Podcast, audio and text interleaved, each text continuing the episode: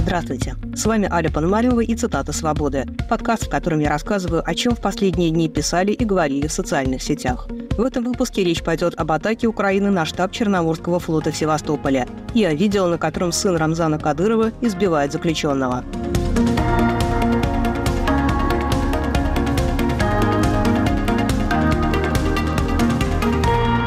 Утром двадцать второго сентября украинская армия нанесла удар по штабу Черноморского флота России в аннексированном Севастополе, по неофициальным данным, британскими ракетами Storm Shadow. Руководитель Главного управления разведки Украины Кирилл Буданов говорит, что удар был спланирован на тот момент, когда в здании проходило совещание командования флота. Операция называлась «Крабовая ловушка». По сообщениям украинских СМИ, в результате удара погибли и были ранены десятки российских военных, в том числе офицеров высокого ранга. Точный состав погибших еще уточняется, говорит на канале у Александра Плющева советник главы администрации президента Украины Михаил Подоляк. На сегодняшний день удары в течение трех дней по Севастополю, которые наносились, ну, имеется в виду по полуострову Крым и по Севастополю в том числе, привели к определенным последствиям для Черноморского флота. Это то, что мы точно понимаем.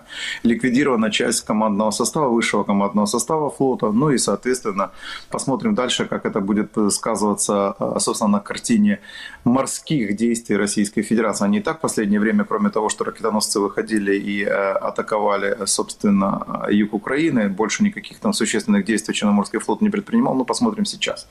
До конца непонятно, кто в каком объеме, скажем мне, ну какой состав людей, которые погибли, были в Черноморском штабе, в этом, в штабе Черноморского флота, вернее. Вот сейчас мы доуточняем, будем иметь уже полный перечень фамилий.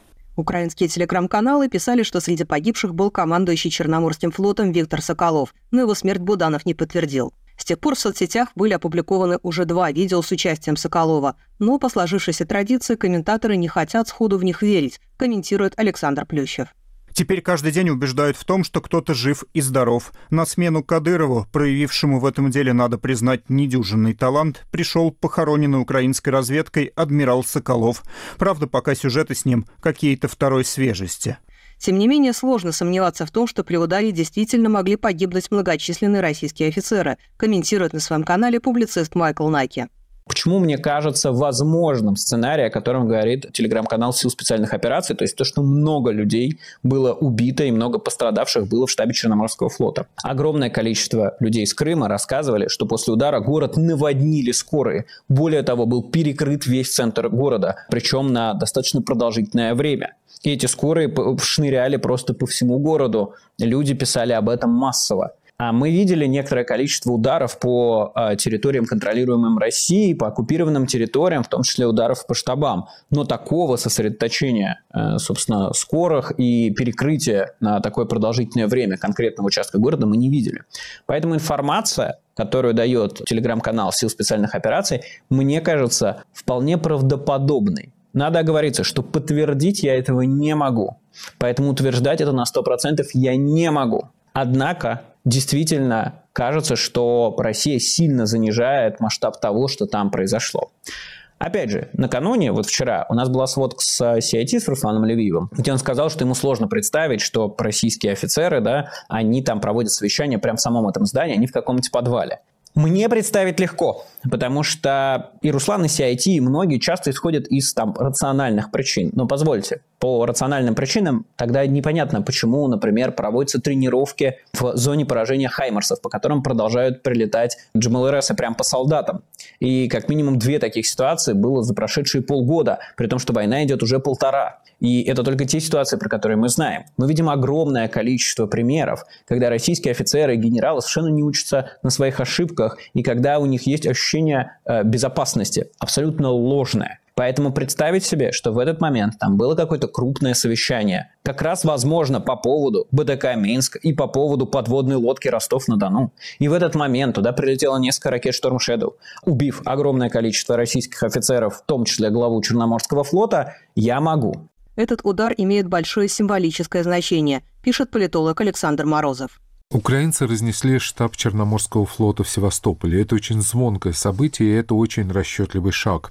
Официальные медиа Кремля это сообщение либо замалчивают, либо как-то маскируют, а при этом до населения доходит, что горит не просто нефтебаза, а самая сакральная точка патриотической мифологии в городе русской славы. Зет-деятели и их аудитория после разгрома Пригожина и мрачных описаний состояния российской обороны на юге Украины и так находятся в сильно дезориентированном и подавленном состоянии. Состоянии.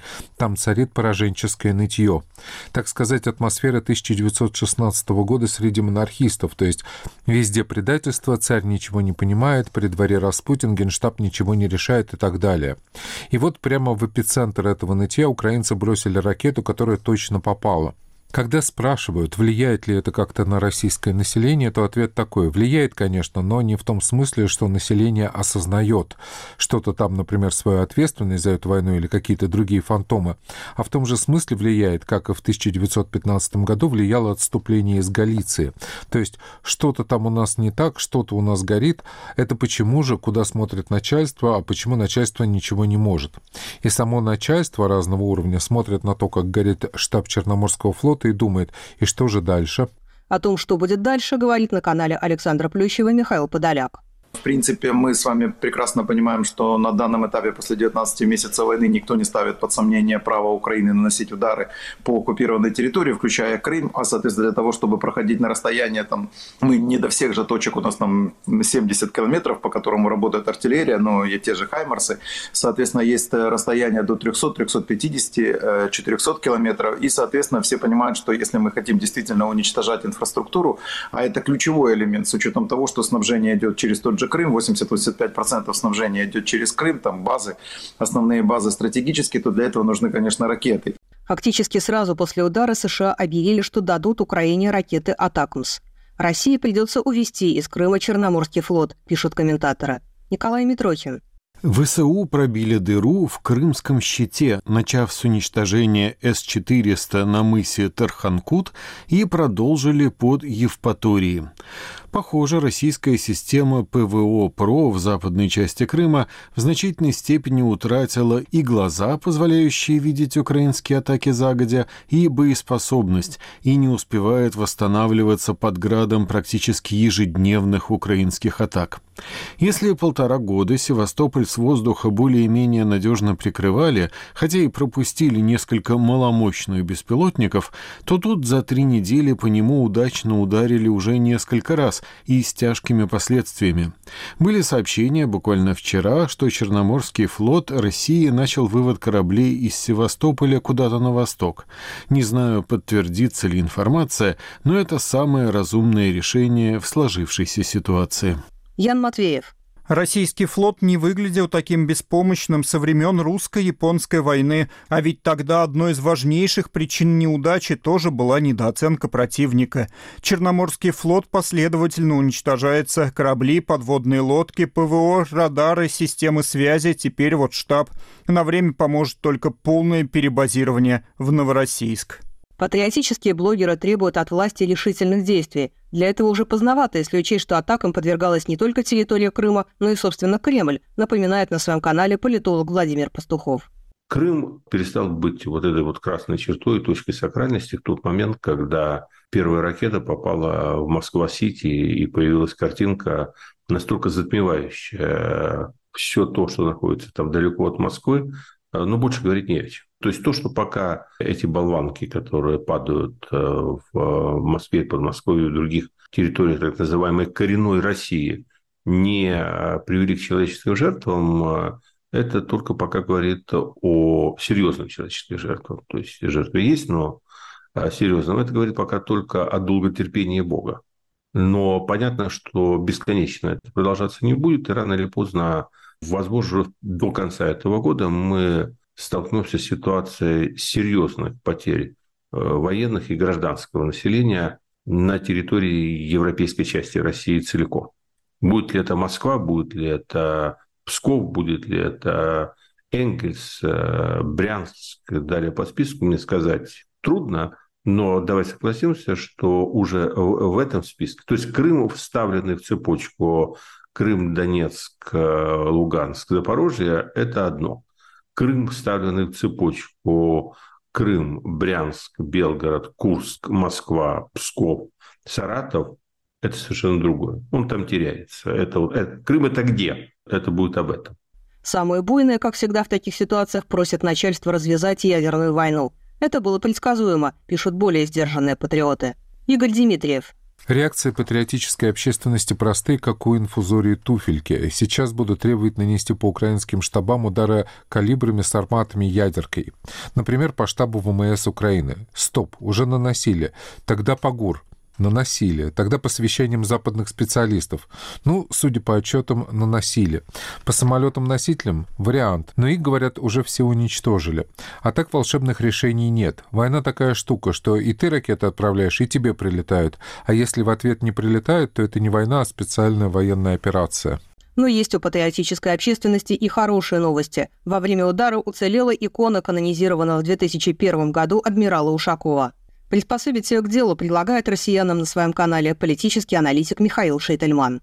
В общем, вся Россия сейчас это обсуждает всерьез. В смысле, на всех телеканалах говорят, вот, смотрите, икона адмирала Ушакова уцелела, потому что это святой великомученик адмирал Ушаков. И я подумал, ну раз у них действительно Ушакова адмирала нарисованного не берет даже Storm Shadow, то надо же взять на вооружение. Я сейчас, когда буду говорить, я понимаю, что вроде я даю подсказки, да, россиянам, как им менять тактику, стратегию войны, но я надеюсь, что все-таки вот те, которые руководят там армией и флотом, они туповатые, поэтому но все равно не поймут, про что я говорю, но вы это поймете. Если икона адмирала Ушакова имеет такое чудодейственное свойство, как неуничтожимость, совершенно неопалимость ракетами Storm Shadow, им надо все делать из иконы адмирала Ушакова. Ну, зачем они делают большой десантный корабль из металла? В результате вот гибнет десятки, шестьдесят с чем-то моряков, правильно? А если бы они сделали его и слепили из икон адмирала Ушакова, танки из икон адмирала Ушакова, самолеты, из, делать самолеты из икон адмирала Ушакова, сажать на них летчиков, пусть летают на иконах. Ну, можно же склеить такие аэропланы из икон адмирала Ушакова. Это бы имело прямой смысл, понимаете? Потому что мы не могли, мы по ним стреляли, а ничего не происходит, они не горят. Я думаю, что они сейчас, кстати, завернули уже Путина, обернули иконами адмирала Ушакова, потому что, ну, если даже... Хотя тут тоже как Путин сгорит, а икона уцелеет, если мы попадем, правильно? Так может получиться. Если отвлечься от шуток, радоваться россиянам особо нечему, пишет политолог Иван Преображенский. Штаб разнесен, высшие офицеры уничтожены, престиж флота ниже плинтуса, пофиг. Главное, доска цела. Обещают теперь с ней крестный ход. Натуральное средневековье.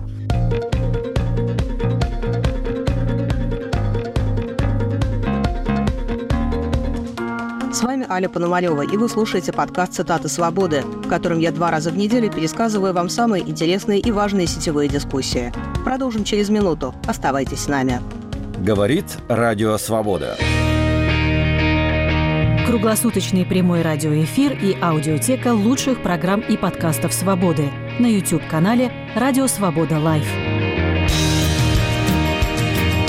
«Радио Свобода» на экране твоего монитора, в твоем мобильном и в твоих наушниках. YouTube-канал «Радио Свобода Лайв». Твой YouTube обретает знакомый голос.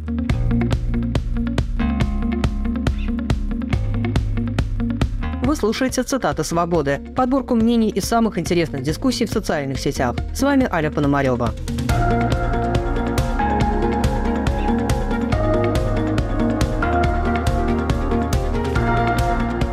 Рамзан Кадыров опубликовал в Телеграме видео, на котором его пятнадцатилетний сын Адам избивает Никиту Журавеля, которого обвиняют в оскорблении чувств верующих за сожжение Корана у мечети в Волгограде. В комментарии к ролику глава Чечни заявил, что гордится поступком своего сына. Дмитрий Песков это избиение комментировать отказался, а на вопрос «почему?» ответил «не хочу». Не последовало комментариев и от других официальных лиц, пишет редактор «Дождя» Тихон Дзядко. Грозные государственные мужи и пропагандисты как один выстроились по струнке перед пятнадцатилетним подростком, не в силах сказать, что он совершил преступление. Всех хватило только на «все должно быть по закону», а все из-за того, что его фамилия Кадыров. Отмалчивались и профессиональные патриоты, отмечал юрист Алексей Федяров.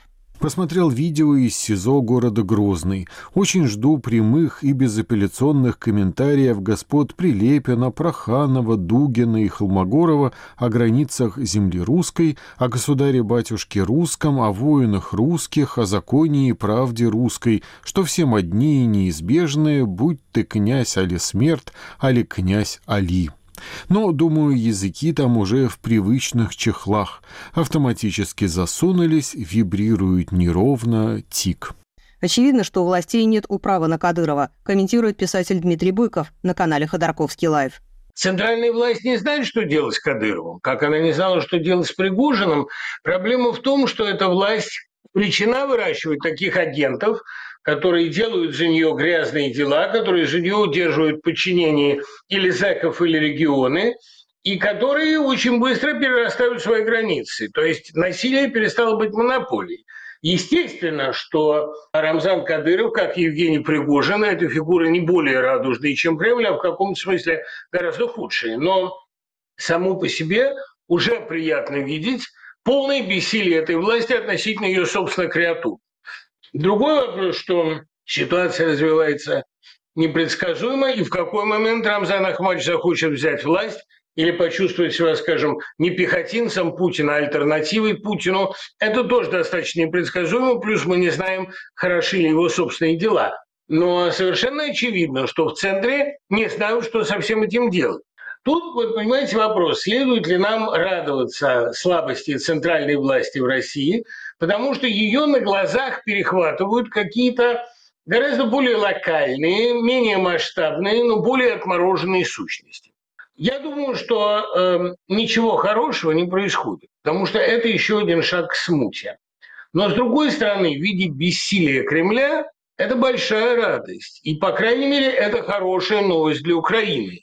А все, что хорошо для Украины, то сейчас хорошо, мне кажется, и для российской оппозиции. Поэтому порадуемся тому, до какой степени у них ничего не получается, до какой степени они молодцы против овец, а против, не скажу молодца, против любого сколько-нибудь храброго человека, более отвязного, чем они сами, они абсолютно бессильны. Патриотичные блогеры все же высказались, причем самыми радикальными оказались провагнеровские каналы. Алекс Паркер просит прокомментировать видео с сыном Кадырова. Скажу коротко, война между русскими и чеченцами неизбежна. Системные патриоты были куда осторожнее в формулировках. Марина Ахмедова. Кадыров выложил видео, на котором его сын избивает человека, сжегшего Коран. А какое он имеет право это делать, нарушать закон? Никакого. Мы не средневековые феодалы. Никакие оскорбления религии не оправдывают нарушение закона. Наказание для этого человека устанавливает суд. Но не сын Кадырова. Да и для самого сына как-то неблагородно пользоваться тем, что человек не может ему ответить. Такого быть не должно. Представитель Совета по правам человека при президенте Ева Меркачева назвала публикацию видео вызовом правовой системе России, а глава эс пэ че Валерий Фадеев дипломатично призвал соблюдать правила соблюдения заключенных под стражей и заодно отметил, что считает сожжение Корана серьезным преступлением. Оппозиционные комментаторы, в свою очередь, отмечают, что правовой нигилизм тут демонстрируют вовсе не только чеченцы. Как именно, напоминает политолог Станислав Белковский в стриме с Юлией Латыниной на ее канале. Никита Журавель совершил очень плохой поступок, который нельзя считать преступлением, пока суд так не решил. С моей точки зрения, плохой поступок, может быть, кто-то его одобряет, я нет. Но тоже делать из этого серийное убийство не надо. Это же не, это не, не какое-то самое гигантское преступление в истории человечества. Чтобы нужно, нужно было так оговариваться и извиняться за этого несчастного Никиту. Кроме того, становится все больше понятно, что была провокация российских же спецслужб с вполне понятными целями. Кроме того, нарушение закона, первое в этой истории, было допущено, когда Никиту Журавеля транспортировали в Чечню. Потому что по закону, если я ничего не путаю, я спрашивал у юристов, кажется, мне подтвердили, еще тогда, человек, подозреваемый или обвиняемый в совершении преступления, должен находиться под стражей по месту совершения преступления. Это преступление не совершалось в Чечне. То есть сам факт, что вы отправили в Чечню, уже нарушение федерального законодательства. Ну, какой-то широкий политический жест, что, что хочу, то и ворочу. Вот это пер- первое нарушение закона во всей этой истории. Потом грубейшее нарушение закона – это, собственно, избиение Никиты Журавеля. И все эти совокуп, совокупности, эти уже явные события преступления явно перевешивают сожжение Корана как таковое. Ответственность на российские правоохранительные органы возлагает и адвокат Алхас Абгаджава. Просто вдумайтесь, глава Следственного комитета страны отправляет подозреваемого на растерзание, даже без решения суда о его виновности. Сразу оговорюсь для дотошных, и с решением суда такого делать нельзя. Так вот, за все, что теперь происходит или произойдет с этим парнем, независимо от его поступка, несут ответственность все, кто называет себя главами правоохранительных и судебных органов.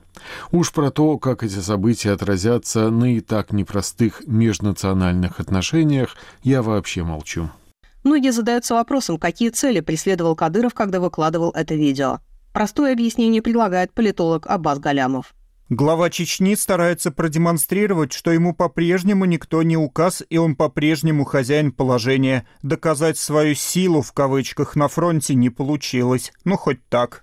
Брутальным пиаром называет это видео политолог Федор Крашенинников на канале «Популярная политика». Почерк-то кадыровский узнаваем. То есть весь его пиар, который идет от него, он строится на нескольких базовых тезисах. Да? Что, во-первых, это ислам. Он постоянно подчеркивает свое рвение религиозное. Во-вторых, это верность Путину. В-третьих, это брутальность и жестокость.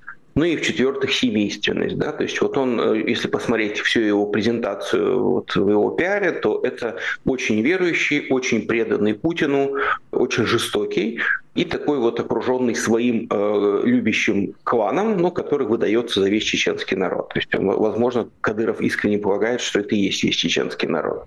Другое дело, что у него могло быть ничего и не быть, кроме этого видео. Да? То есть стал вопрос, чтобы такого выложить, чтобы все об этом заговорили. А кто? Ну вот нашли, это, это же видео не очень свежее, оно когда-то давно было сделано, ну относительно давно. То есть, ну зато оно действительно громко. Вот давайте его выложим, пусть все, значит, увидят там вот все, опять же, наши ценности, семейственность, брутальность, религиозное рвение и так далее.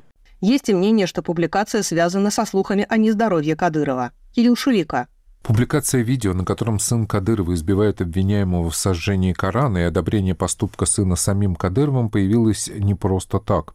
Это имеет целью отвлечь общественное внимание от разговоров о здоровье главы Чечни. И оно отвлечется, причем не на Кадырова, с ним все понятно, а на силовиков, которые должны таким вещам противостоять. Ксения Собчак написала на своем канале, что Кадыров позвонил ей по видеосвязи и опубликовала пересказ этого разговора. Для комментаторов это стало очередным поводом обсудить здоровье Кадырова и продажность Собчак. Мария Филимор-Слоним. А ведь каким универсальным оружием многоразового использования оказалась Ксения Собчак? Она и спойлер на выборах, она и рупор на перстник Кадырова, она же и диагноз ему ставит «жив-здоров». Интересно, это все оплачивается аккордно или за каждую услугу отдельно? Понятно, почему такая публикация появилась именно у Ксении Собчак, комментирует журналист Игорь Яковенко на канале «Игорь Англгрэм». И сейчас совершенно очевидно, что поскольку через кого сделать слив вот этот вот доказывающий, псевдодоказывающий то, что Кадыров вполне дееспособен. Через Соловьева, через Симонян не поверят, потому что это вот такие открытые совершенно пропагандисты. Ну а вот Ксения Собчак, она вроде как и власть критикует, и она вроде как за мир, против войны, все, все хорошо у нее. Но в то же время она человек, который всегда сохраняла верность Путину. Всегда, при всех обстоятельствах. Тут более-менее понятно, что это просто вот такое вот лжесвидетельство. То есть Собчак опять проявилась в нужный момент, в нужное время, с нужным месседжем. Ну и доказательством того, что с Кадыровым все не так хорошо, что он, скорее всего, недееспособен, является то, тот факт, что для того, чтобы опровергнуть это, ну, достаточно было просто появиться. Кадыров же очень любит появляться перед телекамерой, развернуто рассказывать о том, что не дождетесь. Вот тут распространяются злобные слухи, что я в больнице, я не в больнице. Но этого же не было. Но вернемся к видео избиения. Этот ролик ярко демонстрирует изнанку режима, в том числе и патриотам, пишет публицист Александр Невзоров. Кадыровский сынок с ноги добил все аргументы редких сторонников Путина в цивилизованном мире. Режим сорвал с себя последнюю маску и явил истинную рожу. Если у кого-то и оставались сомнения в том, что он квинтэссенция зла и мерзости, то теперь их больше нет. Слишком уж яркая и однозначная картинка. Грозненское видео намертво вцепилось в мозги миллионам. И это прекрасно. Орки на фронте наконец-то узнали, за что они дохнут, за гитлеризм Путина и его вертикали. До мобиков наконец дойдет, что они сражаются совсем не за родину, а за возможность быть избитыми, опущенными и размазанными по прихоти любого сбрендившего царька. Ведь в роли Журавеля может оказаться любой гражданин. И для этого не обязательно сжигать Коран. Достаточно просто не понравится. Эта публикация – еще один знак деградации государства, которая происходила даже не при попустительстве, а при прямом участии Путина, комментирует на своем канале оппозиционный политик Максим Кац. Кто-то в интернете уже пошутил. двадцать три года строили государство, которое оказалось слабее, чем пятнадцатилетний чеченский подросток. Шутка не совсем справедлива. Владимир Путин не строил государство, а планомерно его демонтировал. В состоявшемся государстве Путин в две тысячи восьмом году перестал бы быть президентом, потому что запрещено больше двух сроков. Ушел бы в оппозицию, как когда-то сам и собирался. Или вообще на почетную пенсию. Для Путина российская государственность – это препятствие, мешающее ему править пожизненно и творить неограниченный произвол. Путину не нужно государство в нашем с вами понимании этого слова. История ЧВК «Вагнер» показала, как легко Путин сдает монополию на насилие, которое является вообще базовым и определяющим признаком государственности. Путину плевать на территориальную целостность и нерушимость границ России. Иначе бы он не объявлял частью Российской Федерации город Запорожье, до которого российские войска даже близко не дошли и не дойдут. Каркас российского государства за двадцать три года заменен на какие-то нити личных связей, которые натянуты между отдельными функционерами. Причем эти люди не отличаются ни личными качествами, ни надежностью. Косвенно еще в двадцатом году это признал и сам Путин. Проблема в том, что Путин спустя почти четверть века своего правления уже и сам запутался в той хрени, которую он нагородил. Он уже не особо представляет, за какие ниточки теперь надо тянуть. Созданная им система, заменившая собой закон и юридические нормы, стала расползаться еще при живом Путине. Кое-как, что называется, на бровях, он смог преодолеть Пригожинский бунт. Теперь ему надо как-то выруливать в ситуации, когда столкнулись взращенный Путиным Рамзан Кадыров и взращенный Путиным ядерный провоенный электорат. Вряд ли именно случай с Никитой Журавелем станет для президента черным лебедем. Но совсем уж сухим из воды выйти не получится, осадочек останется. С другой стороны, уровень осадка все выше и выше, но, видимо, российская власть состоит из такой субстанции, что пока ей все равно удается держаться на плаву.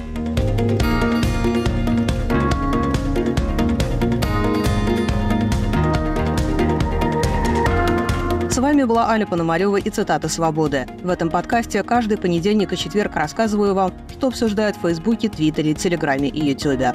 Слушайте нас, комментируйте и советуйте друзьям. До скорой встречи!